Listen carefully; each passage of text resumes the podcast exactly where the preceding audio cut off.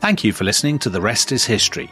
For bonus episodes, early access, ad free listening, and access to our chat community, sign up at restishistorypod.com. That's restishistorypod.com. Ryan Reynolds here from Mint Mobile. With the price of just about everything going up during inflation, we thought we'd bring our prices down. So to help us, we brought in a reverse auctioneer, which is apparently a thing.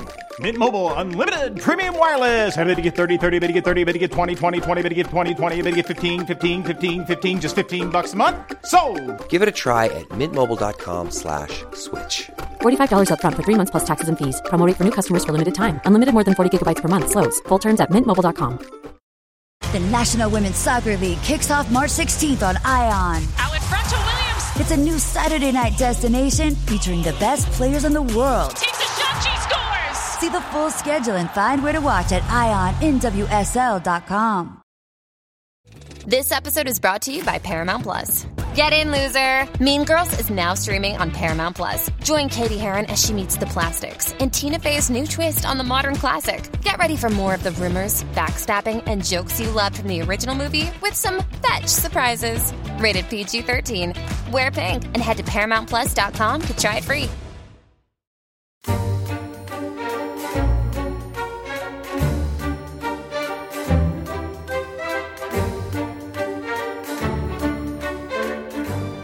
Dia. Today on our World Cup tour, we arrived, Dominic, at one of the great giants of the World Cup, don't we? Brazil. The greatest giant, I think people would say, Tom. The giantest giant. Yeah, absolutely. But Brazil is also, of course, a country that featured in a four part special we did um, a few months back on the history of Portugal. Uh, Brazil, of course, was colonized by Portugal. And at one point during the Peninsular War, the entire Portuguese royal family got ferried across from Portugal by the British Navy to Brazil to escape the, right. the onslaught of Yeah. uh, Napoleon's French and established a, a, a- an empire there. It became the, the, the, the capital of, um, of the entire Portuguese empire, and Portugal itself became a kind of colonial backwater. I mean, extraordinary development. And you promised us then, because we were focusing on Portugal, and once Brazil became independent, um, we we rather left Brazil behind. But you promised us that we would do the history of the, the, the Brazilian Empire, and that, unless I'm much mistaken, is what you have in store for us today. That's right, Tom. So it's a kind of spin-off, isn't it, from our our, our Portuguese epic? It is really, yes. I mean, Brazilian listeners will be horrified to hear they're a spin off. They would say Portugal is the spin off, wouldn't they, Tom? Um, but yes, it's an extraordinary thing that people, I mean, everybody, when they think of the World Cup and they think of football, they think of Brazil. Brazil is, I think, the world's fifth largest country. It's seventh largest by population. Um, by far the largest country in Latin America. And yet its history has so little traction in the British, the European, and I guess the American um, imagination. We know so little of it. And um, the, the real focus today is Brazil's second emperor, second and last emperor, Pedro II. And we'll come to him in a moment. So I'm guessing if he's the second emperor, that the first emperor was Pedro I. Would that be correct? That's very that's very astute. me Tom, very astute. yes. Um, but yeah, so the, the extraordinary thing about Brazil is that Brazil is the one Latin American country that begins as a monarchy. It is not a republic. So it became independent in 1822. Um, so the Napoleonic Wars are over. And um, as you described, and as we talked about in our Portugal podcasts, there is this. There's been this sort of rising tension between Portugal and Brazil. The Portuguese kind of want their top status back. They want their royal family back. Um, Dom João, who was the the king of Portugal, has gone back to Portugal. Um, but the Brazilians, the Brazilian elite, I should say, um, the sort of the obviously the, the Europeanized kind of elite, have thrown off the shackles of Portugal and proclaimed independence. Encouraged by this Portuguese king, right? I mean, he, he goes Right. and he tells his son, declare independence, Yes, which is very treacherous behavior from a king. Well, he doesn't want his son and the court in Rio to be subject to this sort of liberal constitutionalism that is all the rage in Portugal. So what happens? It's 1822. Brazil has about 3 million people. Um, it has this, its wealth is based in exploitation, I suppose you would say. It's on gold and sugar from which the Portuguese have been profiting in the 18th century. Um, it's also largely based on slavery. So Brazil has imported more slaves than anywhere else in the world.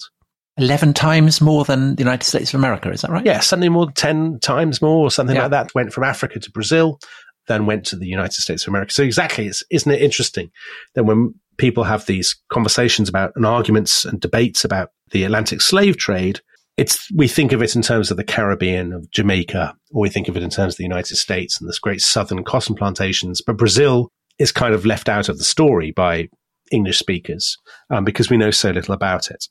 So this nascent monarchy has been formed um, under Dom Pedro, who is the Portuguese king's son. And he is proclaimed the defender of Brazil, the emperor of Brazil. Um, his, his proclamation of independence is very monarchist.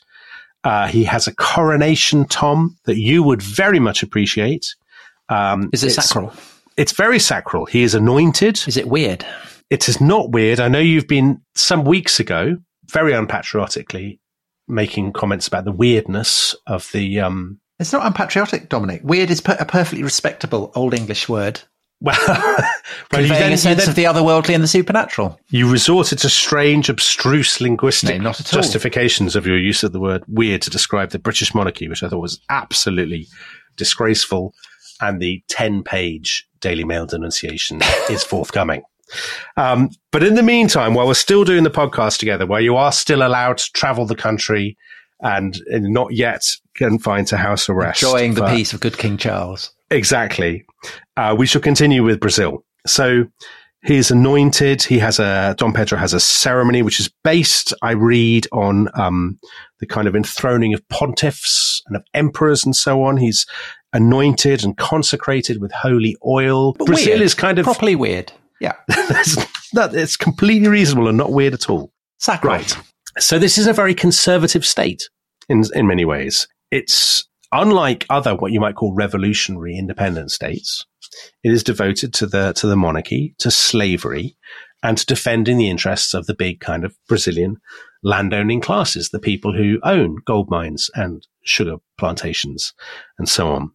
And obviously the, that that issue of slavery, because we're in the 19th century, means there is to some extent a kind of time bomb at the heart of the kind of Brazilian constitution. So about a third of the population um, are slaves, and in some areas, in Salvador, in the sort of northeast of Brazil, um, about eighty percent of the people in the in the city are slaves. Even in Rio, about forty five percent of the people, so about half the people um, there are are slaves. So that's so they are not kind of citizens. They are not members of the sort of political community of this new country. So that's, I mean, that seems the equivalent of being, f- for the slave owners, to be the equivalent of, of camping out on the edge of a volcano. You would think so, yeah. And we'll How, how can, if, if 80% of the population are slaves, are there revolts? Are there, there are. I mean, spoiler alert: there will be slave revolts in this podcast. Um, yes, exactly. A- a- And the, but the part that the monarchy plays in this slavery question is probably not the part that anybody is going to expect who doesn't know the story already. So we'll come to that. So what they're trying to do is to create a new nation. They they have a state, but they don't really have a nation. So one way of doing that, they have a new flag. The, the flag of Brazil, everybody kind of the green and yellow. Um, the green, interestingly, so they, the, the flag of Brazil now is not quite the same as it was in the 1820s, but it's similar. So the green represents the House of Braganza, the Portuguese royal family. I always thought it was the jungle. No. And the yellow is the Austrian imperial family. I always thought it was the gold. No. No, no, no. So, So it's, it's real old world kind of um, heraldry kind of stuff. Uh, there's a diamond shape in the flag, and that apparently is a tribute to Napoleon. I don't know why. Um, that seems counterintuitive. well, Since they I ran mean- away there to get away from him. I suppose so, but people are very transfixed by Napoleon, aren't they, at the beginning of the, especially once he's been tamed and defeated. Yeah, but we, we haven't got a, a reference to Napoleon on the our flag. I mean, it's interesting. No, that's true. But it's interesting that the that Brazil is not a kingdom; it's an empire. So right from the beginning, there's a kind of ambition to Yeah, the foundation okay. of Brazil that this is going to be a kind of Napoleonic empire in the Americas. And obviously, you don't just need a flag for a nation; you need a dynasty. So Dom Pedro, who is a very dissolute and useless person, really, who's only really interested in sort of his endless affairs with different kind of society women. I mean, we talked about him in our Portugal podcasts as having had chronic diarrhea when he was announcing. Yes. Um, and that sort of sets the tone, I think, for his reign, I think it's fair to say. So, but he has a son in 1825, his, his wife, Dona Leopoldina. So she's from this sort of Austrian background, hence the flag. Um, she gives birth to Dom Pedro, the future Dom Pedro II. And uh, Dom Pedro II, who's going to dominate this podcast today, the little boy, he he is related to almost every royal family in Europe. So he can trace his descent to, from the kings of Castile and Aragon, from the kings of France, from the kings of Hungary, uh, from Maria Theresa of Austria. So this is a real, you know, he is a sort of an icon of European royalty born in the Americas and an, an extraordinary kind of individual. So he's the future of the dynasty. But his father, Don Pedro I, useless, um, he's pretty Shitting. much distracted. Yeah, yes, thank you for that, Tom. He is distracted pretty much straight away by Portugal because his father had died back in Portugal and he wants to be king of Portugal. So he's sort of increasingly torn between Portugal um, and Brazil. In 1831, um, the sort of tensions that that underlie his rule. You know, is he does he is he content as emperor of Brazil, or does he really ultimately want to go back to Portugal and claim the throne of Portugal? These come out in, in the open. There are a lot of liberals. This is among the, the elite, the sort of elite in cities like Rio. People who are reading newspapers and kind of going to salons and things like that, who who kind of chafe a little bit at the idea of an absolute monarch. They um, they sort of take to the streets and they start sort of shouting "Long live the Constitution," as people tend to do in the early years of the 19th century. Um, there's a thing called the Night of the Bottles, where people are all throwing That bottles at each other. Yeah, people are throwing bottles at each other. I assume empty bottles rather Hmm. than. I mean, it seemed utterly wasteful to be throwing bottles of wine or something. At yeah, that'd other. be a I mean, waste, wouldn't it? yeah, it would be a terrible waste. Um, and there's a sort of great groundswell of opinion against Don Pedro I. Uh, he says, right, I'm going to abdicate. So he abdicates. And he flounces off to Portugal, does he? Or and he flounces off to Portugal. Um, so he he abdicates. He says, "My son is now the emperor, even though his son is six, five and a half, six? He's abdicated. That's very irresponsible. five and a half." He says, "I'm I'm off. I'm out of here. I'm I'm going off to uh, Portugal." So he does go off to Portugal. Um, he fights a civil war in Portugal to try and put his daughter on the throne of Portugal. So what's his plan?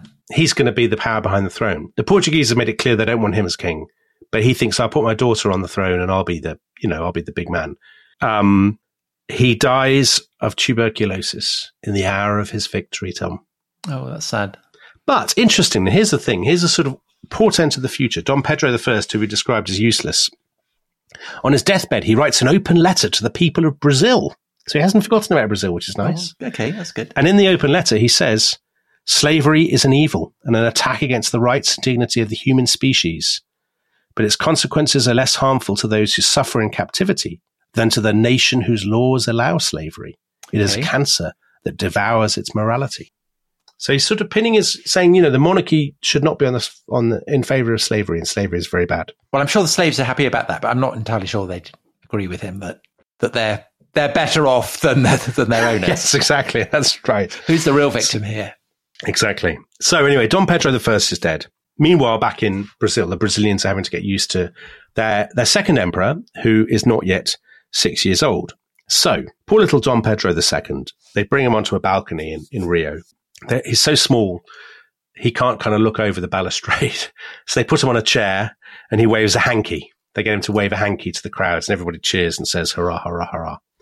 But for him, this is very bad news. He's sent off to a palace called Sao Cristovão with his two sisters, Francisca and Januaria. January. Great name. Great, great name. And um, they basically are just sort of locked in this palace and given endless lessons.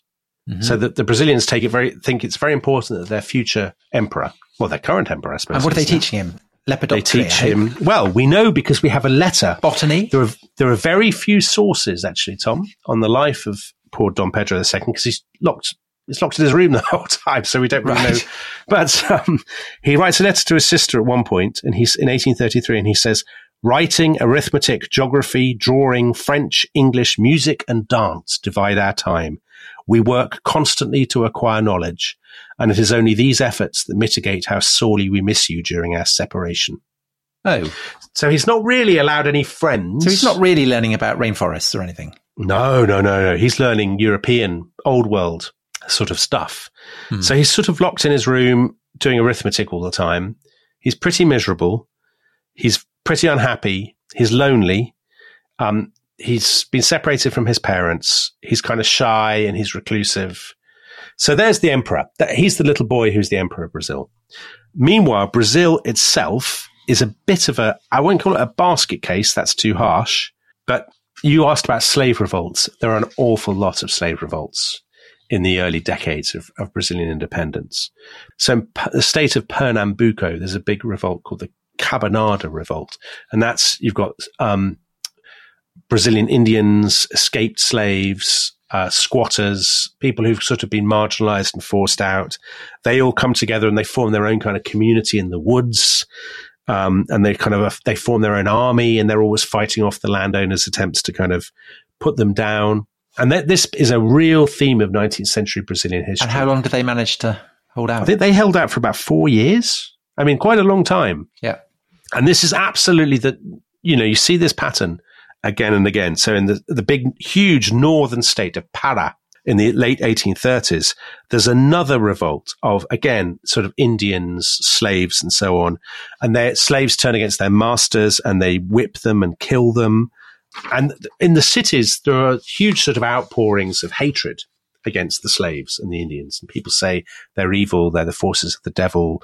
You know, this is what happened in Haiti, the Haitian Revolution. That will happen here in Brazil. The only way to deal with them is by, you know, intense violence and, and so on and so forth.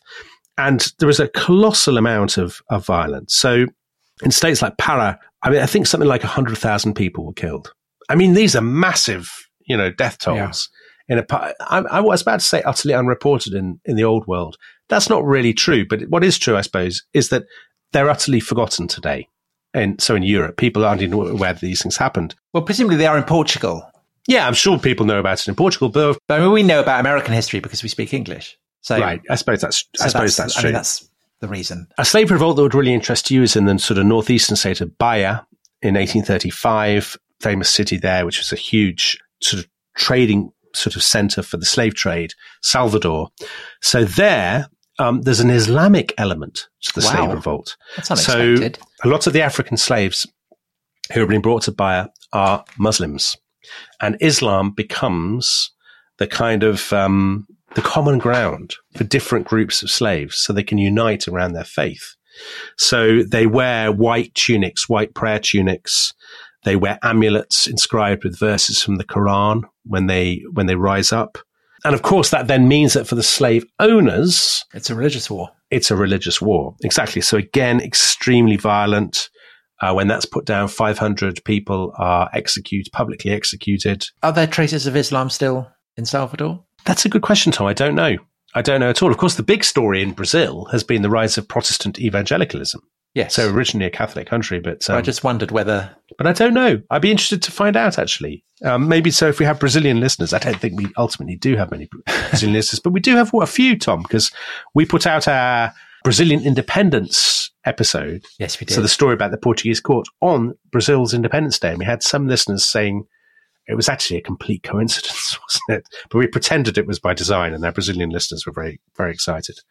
Um, so there's a real sense at the end of the 1830s, anyway, that Brazil is a bit of a sort of, um, it's in a terrible ferment with all this sort of stuff. And the elites decide the way to deal with this is actually we need to crown the emperor. Even though he's still only a teenager, if we put him in charge, he will be a figure around whom everybody can, can kind of rally. So it's 1841 and he is what? He's, he's about to turn 16 and they have this huge coronation ceremony, um, in Rio. Uh, the, all the newspapers sort of say he is the greatest man of his generation. He is the new, you know, Charles V or whatever. He is a, a master of languages and of, of education, all this stuff, because basically he's been locked in a schoolroom for the, all his life. So that all this sort of projection of him as the answer to all Brazil's woes, they have this. It's interesting how they're still so kind of enthralled to European models. So they have huge medallions, four medallions for his models, Tom, and his the people who he's going to emulate, and they are Charlemagne, Francois I of France, so Henry VIII's um, great rival, uh, Napoleon, and sometime friend, sometime associate of the rest is history, Peter the Great. These are the people that. Um, Mm. What do you think of that? Uh, well, I think there'd be a lot of roistering. but he doesn't. but he doesn't sound the kind of roistering kind, does he? No, I mean, he's Francois Premier and um, Peter the Great both they, they love throwing a dwarf around and They're great smashing up a garden. Yeah, yeah, absolutely. wheelbarrow races and all that kind of stuff. Charlemagne Charlemagne, uh, not he. He liked a hot bath. and and very. He'd hang out in the bath and chat to churchmen. So I don't know. I was about to say chatting to churchmen is his thing, isn't Yes. it? Yes. And who is the other person? Napoleon. Well, we Metric know, know about system. Napoleon. Yeah, metric Is system. that, is that what first comes into your mind when you think Napoleon? The metric system. what, what should I write, of? what, you write for the Daily Mail. What should I? Well, but but I mean, the metric system is surely the greatest of Napoleon's horrors. Evil. yeah. But- Yeah, Tom, you're right. talking to a man who once wrote a column saying that the, the adoption of decimal currency was the moment Britain lost its national soul. So, Yeah, okay. okay, well, I can see that why that's a shadow, a shadow Yeah. hanging over you. All right. So, um, to what extent does he live up to these four role models? do you know what? He doesn't do too badly. Now, there is one, he needs a wife. So, Because he, so he's not a milksop. not a total milk. No, well, you shall discover that he's not a total milksop. They bring over a, a wife for him two years after he's been crowned. She's Princess Teresa Maria Cristina of the Two Sicilies. Great stuff. Uh, she comes over. He's been told it's very Anne of Cleves. She, he has been told she's an absolute beauty. You know, God, you're going to be over the moon. You can't Yeah. wait. She arrives. She's quite short. She's quite large, and she's lame. and um, okay. it is said that he he composed himself. He was sufficiently composed not to disgrace himself when she was brought in, but when she went out again, he burst into tears. Oh, And um, well, sad for both of them. And his sort of major domo embraced him and kind of consoled him and said, "Remember the dignity of your position. Do your duty, my child." And does he? And he did do his duty. Actually, So he did do his duty. VIII. Very unlucky because all his sons died very young, but he was left with a, an heir, a, a daughter called Isabel, who we will come to later on. So, Don Pedro II, he's a kind of he's a kind of constitutional monarch. Um, he's not. A, he's got more power than in Britain, but obviously he's not got the power of a czar or, or Yeah. sort of Louis the the Fourteenth or something like that. Um, and and the I suppose the big sort of pressure is this issue of, of slavery. So, just to give you a sense of, of slavery in Brazil, slavery is so embedded in the Brazilian social structure that Rio de Janeiro, in let's say 1850, has more slaves than any city supposedly since the end of the Roman Empire. That's an amazing statistic. That is an amazing Tom. fact. So 110,000 slaves live in More than Baghdad. Apparently so. I mean, I don't, I don't, I don't compile these mysterious facts that I find on the internet. So um, I'm not, I'm not. I think actually I read this. There's a brilliant book um, called Brazil: A Biography by Heloisa Starling and Lilia Moritz Schwarcz, which we, I talked about in our Portuguese Yes, episodes. did, it's yeah. the definitive um, English language history, I think, of, of Brazil, a sort of academic history of Brazil. And it's absolutely brilliant on this sort of the, the world of, of Rio in the, in the mid 19th century. So to give you a sort of sense of it, it's not just that former slaves own, own slaves, but actual slaves own slaves. That was a Roman thing. Is that, did Roman slaves own Yeah. slaves? Yeah. Well, this is what they have in Brazil. I mean, it's so embedded. Well, It's, it's Latin America. Right, we're Latin America, very good. Um, so that, but that obviously is coming under pressure because the British are moving internationally against the slave trade, for example, and there's a there's a move within Brazil to encourage immigration rather than slavery. So in the mid 19th century, you're starting to get the government encouraging lots of massive immigration of sort of cheap labor from Europe as an alternative to the slave trade. But so that is going to create all kinds of pressures of its own. And those are some of the things that Don Pedro is going to have to wrestle with now that he has really taken the reins of his country. So should we should we look at his wrestling with the reins of his country. Yeah. uh, in part two. Should we Is that a good image? break? Wrestling with the reins? Quite like I like mean, it's better than wrestling with dwarves like Peter the Great or something. Yeah. Uh, so uh, when we come back, there will be a rain wrestling. So something to look forward to there. That's exciting. Bye bye. This episode is brought to you by Visit Williamsburg. In Williamsburg, Virginia, there's never too much of a good thing. Whether you're a foodie, a golfer, a history buff, a shopaholic, an outdoor enthusiast, or a thrill seeker, you'll find what you came for here and more. So ask yourself, what is it you want? Discover Williamsburg and plan your trip at visitwilliamsburg.com.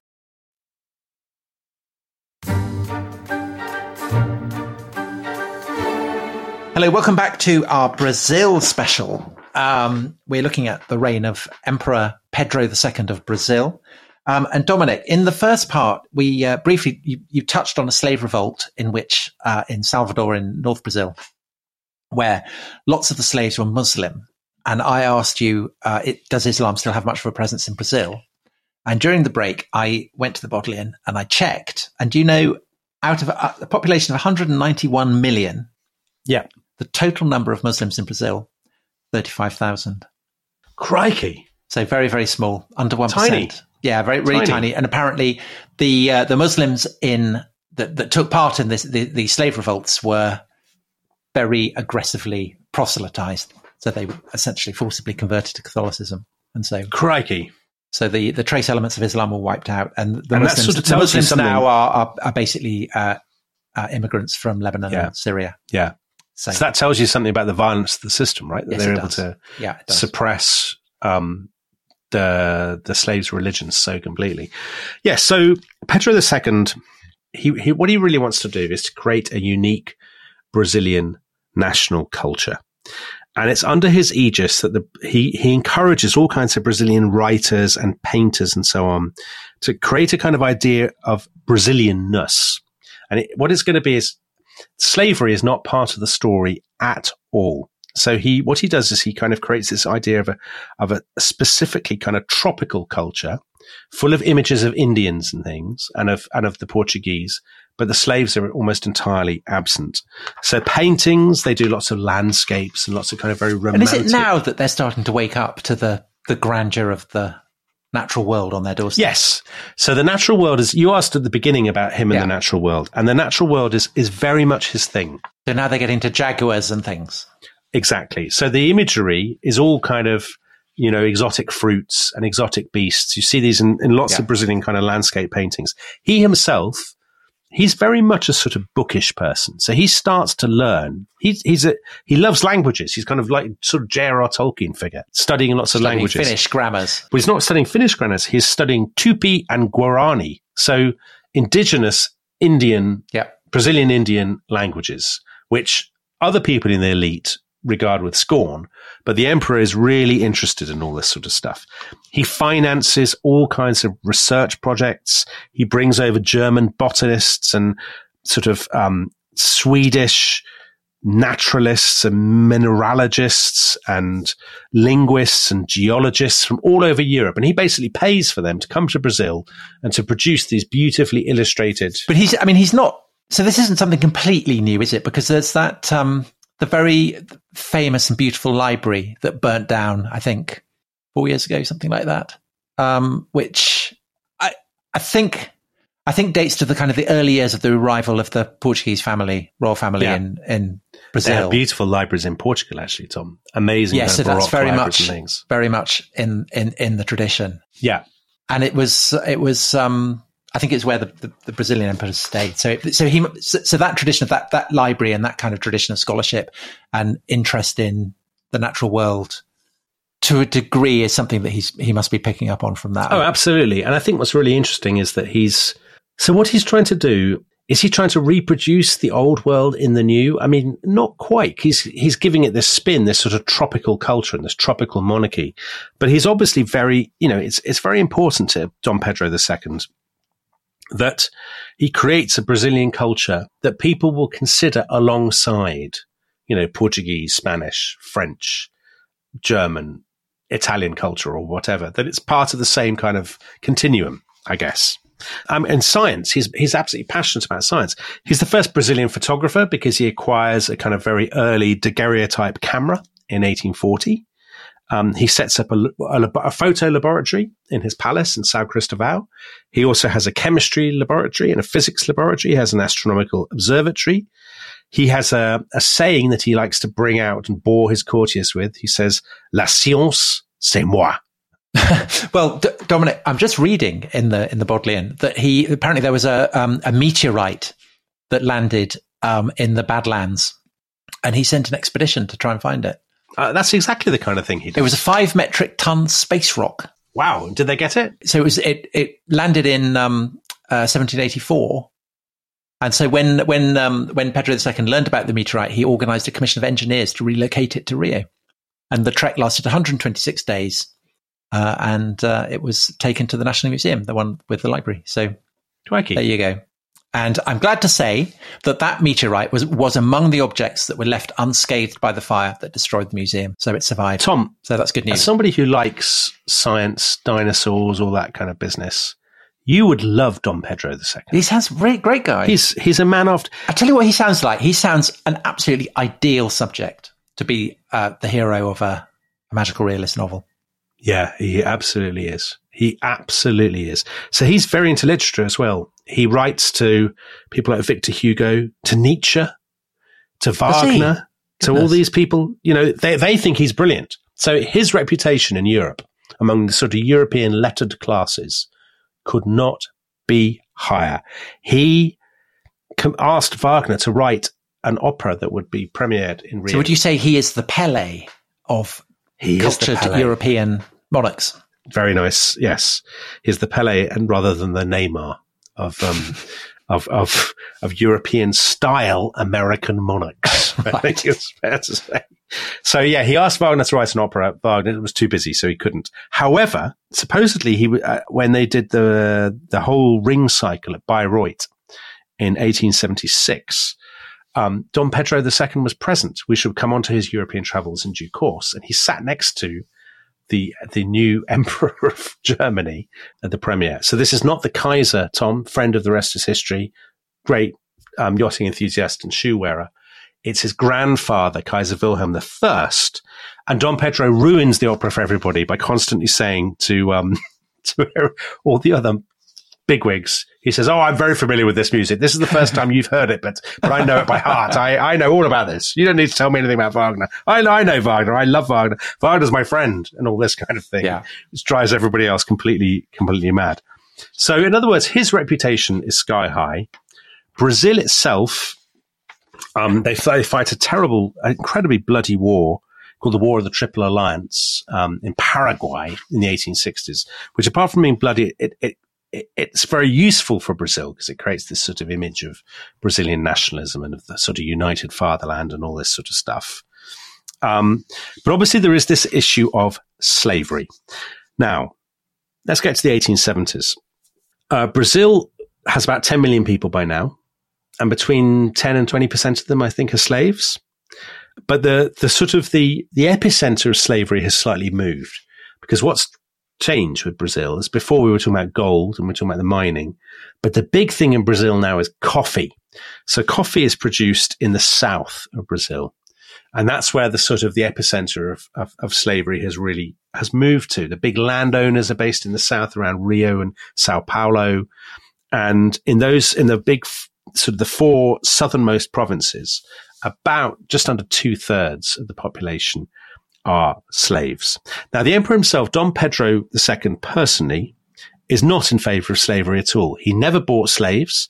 He inherited 40 slaves and he set them all free as soon as he could. He would often write to friends and he would say, he doesn't like slavery. Slavery is a terrible curse on my nation, he would say. But he was always inhibited um, from moving against it because he's worried about alienating the elite. He thinks the elite who own the slaves, he depends on them for his power. Um, so Brazil is sort of slowly beginning to change. So they do things like there's a law of free birth in 1871, which is that basically all children of slaves will be freed. They have to stay with their mothers until they're eight.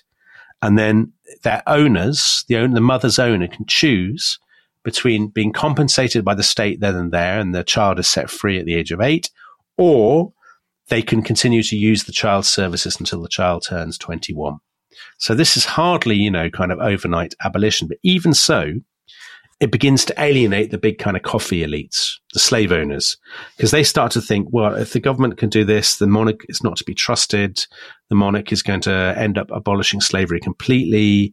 This is all a very bad thing. So what you get in the 1870s is something that I think a lot of listeners may consider, may find a bit weird, which is that the, the, what you'd call the kind of liberal elite, i.e. the people who read newspapers, who go to the opera, who, you know, um, are sophisticated, you know, people of the world, people who are well traveled. These people start to flirt with republicanism and become interested in republicanism because it's it, they equate republicanism with the defense of slavery. So, in other words, something that you might think of as very progressive becomes identified with a cause that could hardly be more reactionary. So there's this sort of sense in the 1870s that for all his amazing scientific stuff, meteorite, interfering with meteorites, Sourcing and yeah. yeah, being a fan of Wagner, all this kind of stuff, that the emperor is losing support among the very people that he really most needs um, to keep his regime going. Do the slaves not love him? Well, yeah, the slaves do do quite, as as we'll discover, the slaves do quite like the emperor because they see him as the sort of face of of the the abolitionist movement, which is perhaps um, a slight misreading of it because he doesn't really do that much to encourage abolition. But so you start to get mockery of Pedro II. People they they have some very strange names for him. Actually, his opponents call him Pedro Banana. Why? Seems very harsh. Uh, well, they say his head is very long. He has a very long head. Habs- he looks like a banana. Right. Okay. maybe his sort of Habsburg um, blood or something like that. Yeah. They also and call the way they, Pedro, they used to call Pericles the squid. the squid. They also call him a- Pedro the cashew.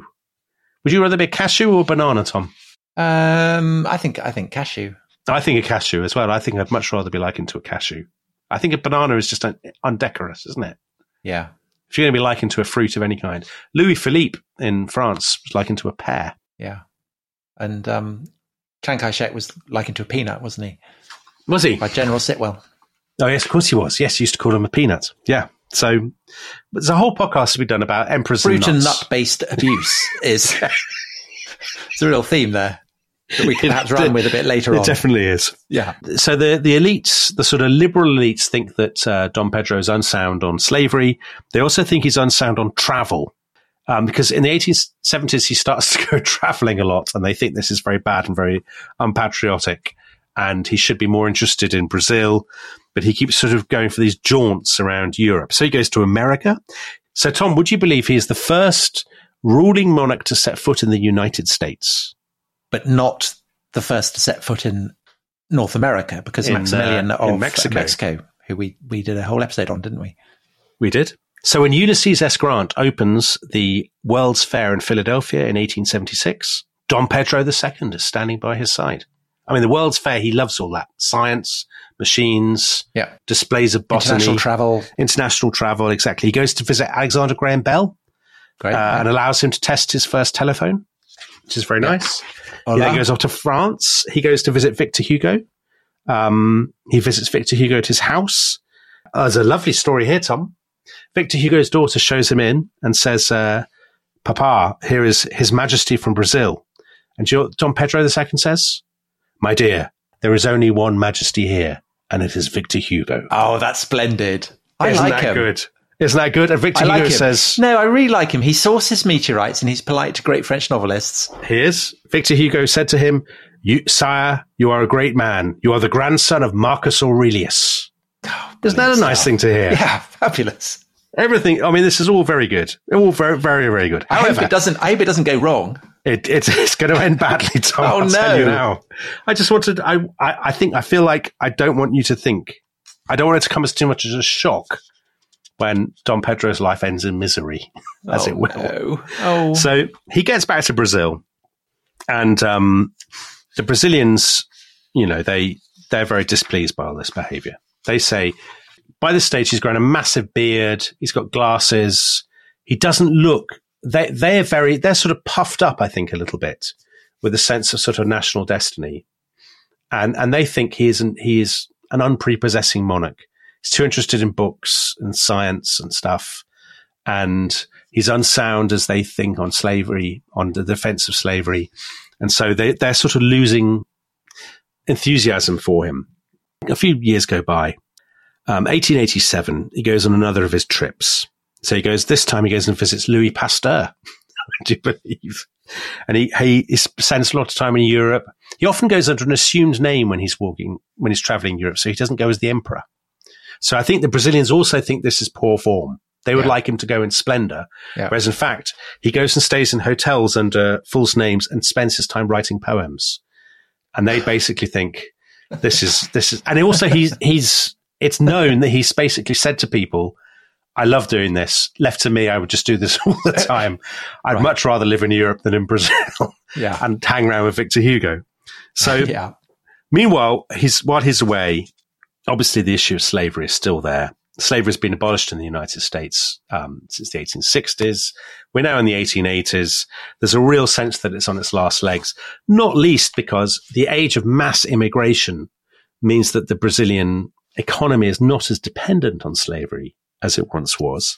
There are rising slave revolts in the 1880s, and eventually, basically, the Brazilian government passes a law overnight, May 1888, the remaining 700,000 slaves are emancipated kind of forthwith. So, end of slavery. Now, the people who are really outraged about this are the coffee planters, the coffee elites of Rio and Sao Paulo. As far as they're concerned, they've lost their property. They blame the emperor. Actually, he's out of the country when it happens because he's on one of his tours. He's hanging out with Louis Pasteur. Right. But they say it's all his fault. He's, he hasn't stuck up for us. He's a waste of space. He's got to go. There's also this huge thing in Brazil of positivism. You know, the sort of the late 19th century kind of the idea of science and reform and all that kind of thing. That has a massive traction with the kind of Brazil, the Brazilian um, educated classes. I guess because it's an, about anti-clericalism. So So and so and this turns against the idea of emperors, does it? against the idea of emperors. That kind of positivism, republicanism, secularism, this sort of beautiful new future, which just so neatly, you know, happens to align with their with own their interests. Yeah. with their interests, exactly. So there's all this sort of stuff about um about about the positivism and the republicans, and they're all kind of meetings and conspiracies. He gets back to Brazil. And in 1889, and the 9th of November, 1889, he has a ball called the Ball on Fiscal Island. So this is a particular island. Um, and he goes, it's, it's basically to welcome the Chilean Navy who are, who are visiting Brazil. Um, and he goes to this ball and there are all kinds of rumors going around the city about this ball, that there are orgies happening, that he hasn't invited uh, sufficient numbers of bigwigs, of sort of liberal minded bigwigs and so on. And while he's at the ball, the sort of Republican agitators have a meeting with officers in the Brazilian army. The Brazilian army, and this is a very bizarre thing to say about an army, the Brazilian army is a hotbed of positivism, Tom. the officers like nothing better than, than of an evening chatting about positivist ideas they've got from, from Europe. So they basically, a whole load of young officers go to the, this old marshal who's called Deodoro de Fonseca. They go to his house and they say, you know, in the cause of positivism and of Brazil, it's time to get rid of the emperor. This old fool is at his party. Um, we should move against him. The, the marshal, Deodoro de Fonseca, he sort of drags his heels a bit, but eventually he agrees to do it. So five days later, on the 14th of November, he rides to the army headquarters. He, he, he, he, he, he, pro- it's all a bit confused. He proclaims this coup against the emperor with the words, long live his majesty the emperor, the imperial family and the army, which is obviously not the ideal launch for a republican coup. But nevertheless, he says the government's got to go. We have a new regime and all this kind of stuff. The emperor is up in his palace and he's sort of, you know, thinking about meteorites. Or- and yeah, exactly. yeah. He gets a telegram from the center of Rio saying there's been some kind of coup. And he says to his wife, Oh, it's fine. He says, I'll go down to Rio, but when I arrive there, it'll all be over. It's just a storm in a teacup. He travels by train And on the train, Tom, you'll be delighted to hear he spends his time on the train. He takes it so seriously. He spends his time reading the latest scientific periodicals. so he gets to the center of Rio and um, various sort of marquises and stuff present themselves and they say, should we raise troops to suppress this coup? The emperor says, no, no, no, I know that this is nothing. I know the people of Brazil. This is absolutely nothing. Then eventually, a load of officers pitch up at the palace, uh, so on the 16th of November, and they say, actually, it is something. We've decided that you and the rest of the imperial family should be banished. Now, this is by, by no means, you know, this is, we're talking about quite small groups of people. This is by no means a mass uprising. It's not like there, this isn't the French Revolution. There are no kind of great mobs pouring through the streets because the emperor is actually pretty popular. But the emperor, I think partly because there's part of him that thinks this basically means a lot of time I can spend with Louis Pasteur. Um, he, when they tell him this, he says, if it is so, then this will be my retirement. I've worked hard and I'm tired. It is time to go and rest. And so, unbelievably, without raising an army to defend himself or anything like this, he says, right, let's pack our bags. In fact, the only time he kind of gets angry is when the officers come back in a day later and they say, um, basically, have you not, have you not packed yet? You've got to, you've got to go now in the middle of the night. And the emperor is very cross and he shouts at them and he says, I am not an escaped slave. I will not leave in the middle of the night. And then he shouts, all of you are mad. But then he packs his bags anyway and he gets on the boat and off he goes to Europe. And that's basically the end of him. And that's it. So he doesn't come to a terrible end. Actually, it's quite a happy story because he said he wanted, he, you know, he was, I think it's a disappointing end, Tom. He'd been good I thought Brazil. he was going to have a horrible end in a dungeon or something. Like no, no, he doesn't have an end in a dungeon. I'm, I'm happy about that. And what happens to his daughter? Well, she she goes, goes with, with him. Actually, she never wanted to be empress, and he didn't So even want her to be empress story either. then. This is a happy well, story. except he doesn't live very well. We'll come on to what happens to him. So this is 1889. I- I'll quote a Brazilian writer about what happened next to Brazil. So in the century after they got rid of Emperor Dom Pedro II, the Brazilian Republic had 12 states of emergency, 17 institutional acts. The National Congress dissolved six times, 19 military revolutions, two presidential resignations, three presidents prevented from assuming office, four presidents deposed, seven different constitutions, four dictatorships, and nine authoritarian governments. So I think it's fair to say Don Pedro II was a relative oasis of stability. And in fact, you are asking about the slaves and what the slaves thought of him. He was very popular among Brazil's kind of African population freed slaves. and Indian population. Exactly. So we did a podcast, what seems like an eternity ago, about weird wars. And one of the weird wars, one of my choices was a war called the War of Canudos in the 1890s, written about in a brilliant book called The War at the End of the World by Mario Vargas Llosa, the Peruvian novelist. And this was a kind of, there was a guy called Antonio the Counselor who led this kind of weird kind of religious commune. Um, and that appealed to former slaves. And there were thousands of them. And they fought this war in which 30,000 people died against the Brazilian government. And part of the appeal of his kind of commune and his millenarian religious movement was that an emperor, a king would return. So it was a combination of Don Pedro II and the lost king of Portugal, Sebastian, Dom Yeah. Sebastião from the 16th century. And this side, Dom Pedro II lived on in the memory of lots of Brazilians as this kind of exiled enlightenment paragon. King over the water. Yeah, the king over the water who had, who had presided over abolition. So what happened to him? So he went off to um, Europe. It wasn't a great laugh, actually. He didn't hang out as much as he would have liked with scientists and novices because he's in very poor health. He suffered from what I think diabetes. Most people think he had diabetes. Um, he didn't have much money because the Brazilians basically cut off all his money. So he lived for only two years in Europe. So this sort of dream of a lovely retirement. Oh, that's sad. Um, however, when he died in Paris, which he loved, of pneumonia in December 1891, the, the French, to their, they're very good with dead monarchs, Tom. Aren't they the French? President Well- Macron absolutely distinguished himself. Yes, he did Not always a friend of the rest is history, Yeah. but but he distinguished himself with his reaction to the death of the Queen. So the French stage a state funeral for Don Pedro II, uh, where his his coffin was escorted by thirty thousand French troops. Thirty thousand Goodness. and three hundred thousand people stood in the pouring rain to to see it go. Well, the French do. The French do love a monarch, don't They they? love this. There are hundreds of wreaths And the um, the message on the the wreath that, that stands out, there was one wreath that said, just said simply, "From a Brazilian black on behalf of his race."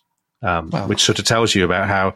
So then he was his, his coffin was taken by train to Portugal, and he was buried alongside the other Bragan- Braganza monarchs. The Because you monarchs didn't go back to, to Brazil. to Brazil. But interestingly, he is pretty much regarded, I think, by a lot of ordinary Brazilians as the greatest Brazilian. So he wins polls and things like that.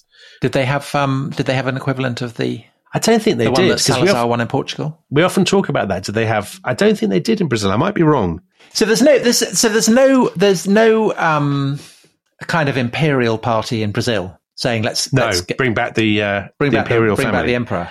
But I think, I mean, I, I, you know, I think Brazil is a fascinating country. Obviously, a great footballing history, but it'd be even more fascinating if it was an empire again. Don't you think, Tom? Yeah, I mean, at Yeah. the moment, I, I'm going to pin my colours. Can I pin my colours to the mask? yeah. I'm not a massive admirer of, of uh, Bolsonaro.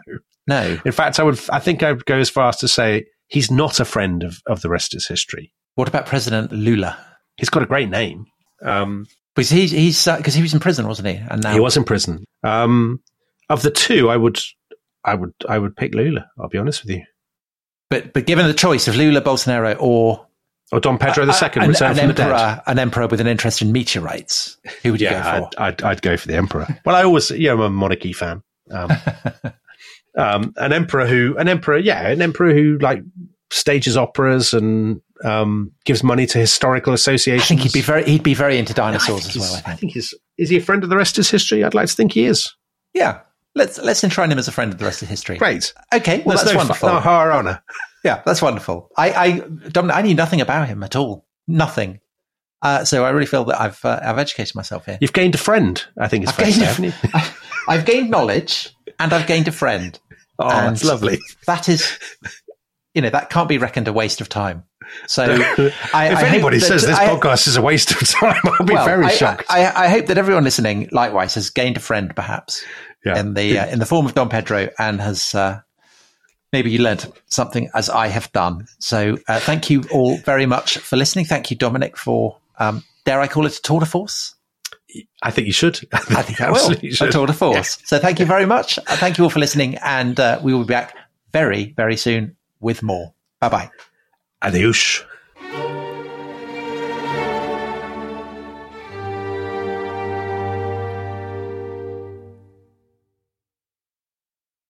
Thanks for listening to The Rest is History. For bonus episodes, early access, ad free listening, and access to our chat community, please sign up at restishistorypod.com. That's restishistorypod.com. Hi, Rest is History fans. If you want more Tom Holland in your life, and frankly, why wouldn't you? I have some good news for you. I'm Emily Dean, and I'm thrilled to say that this week Tom is a guest on my podcast, Walking the Dog, where you get to hear well known faces at their most relaxed because I talk to them over a leisurely outdoor stroll with my dog Raymond. And you can join us this week for a very special two part in depth chat with Tom Holland. And yes, I'm afraid I did ask him this question Tom, how often do you think about the Roman Empire? I think about it a huge amount. In fact, there are days where I barely stop thinking about it. My brain is occupied by the Romans. It's like Gaul. If you want to hear more of my chat with Tom, give Walking the Dog a listen this week. And while you're there, you can take your pick from episodes starring the likes of Ricky Gervais, Jack Whitehall, and Jimmy Carr. What's that, Raymond? Yes, The Rest is History did do an episode all about the greatest dogs in history. No, you weren't in it. Most spoilt dog in history, maybe?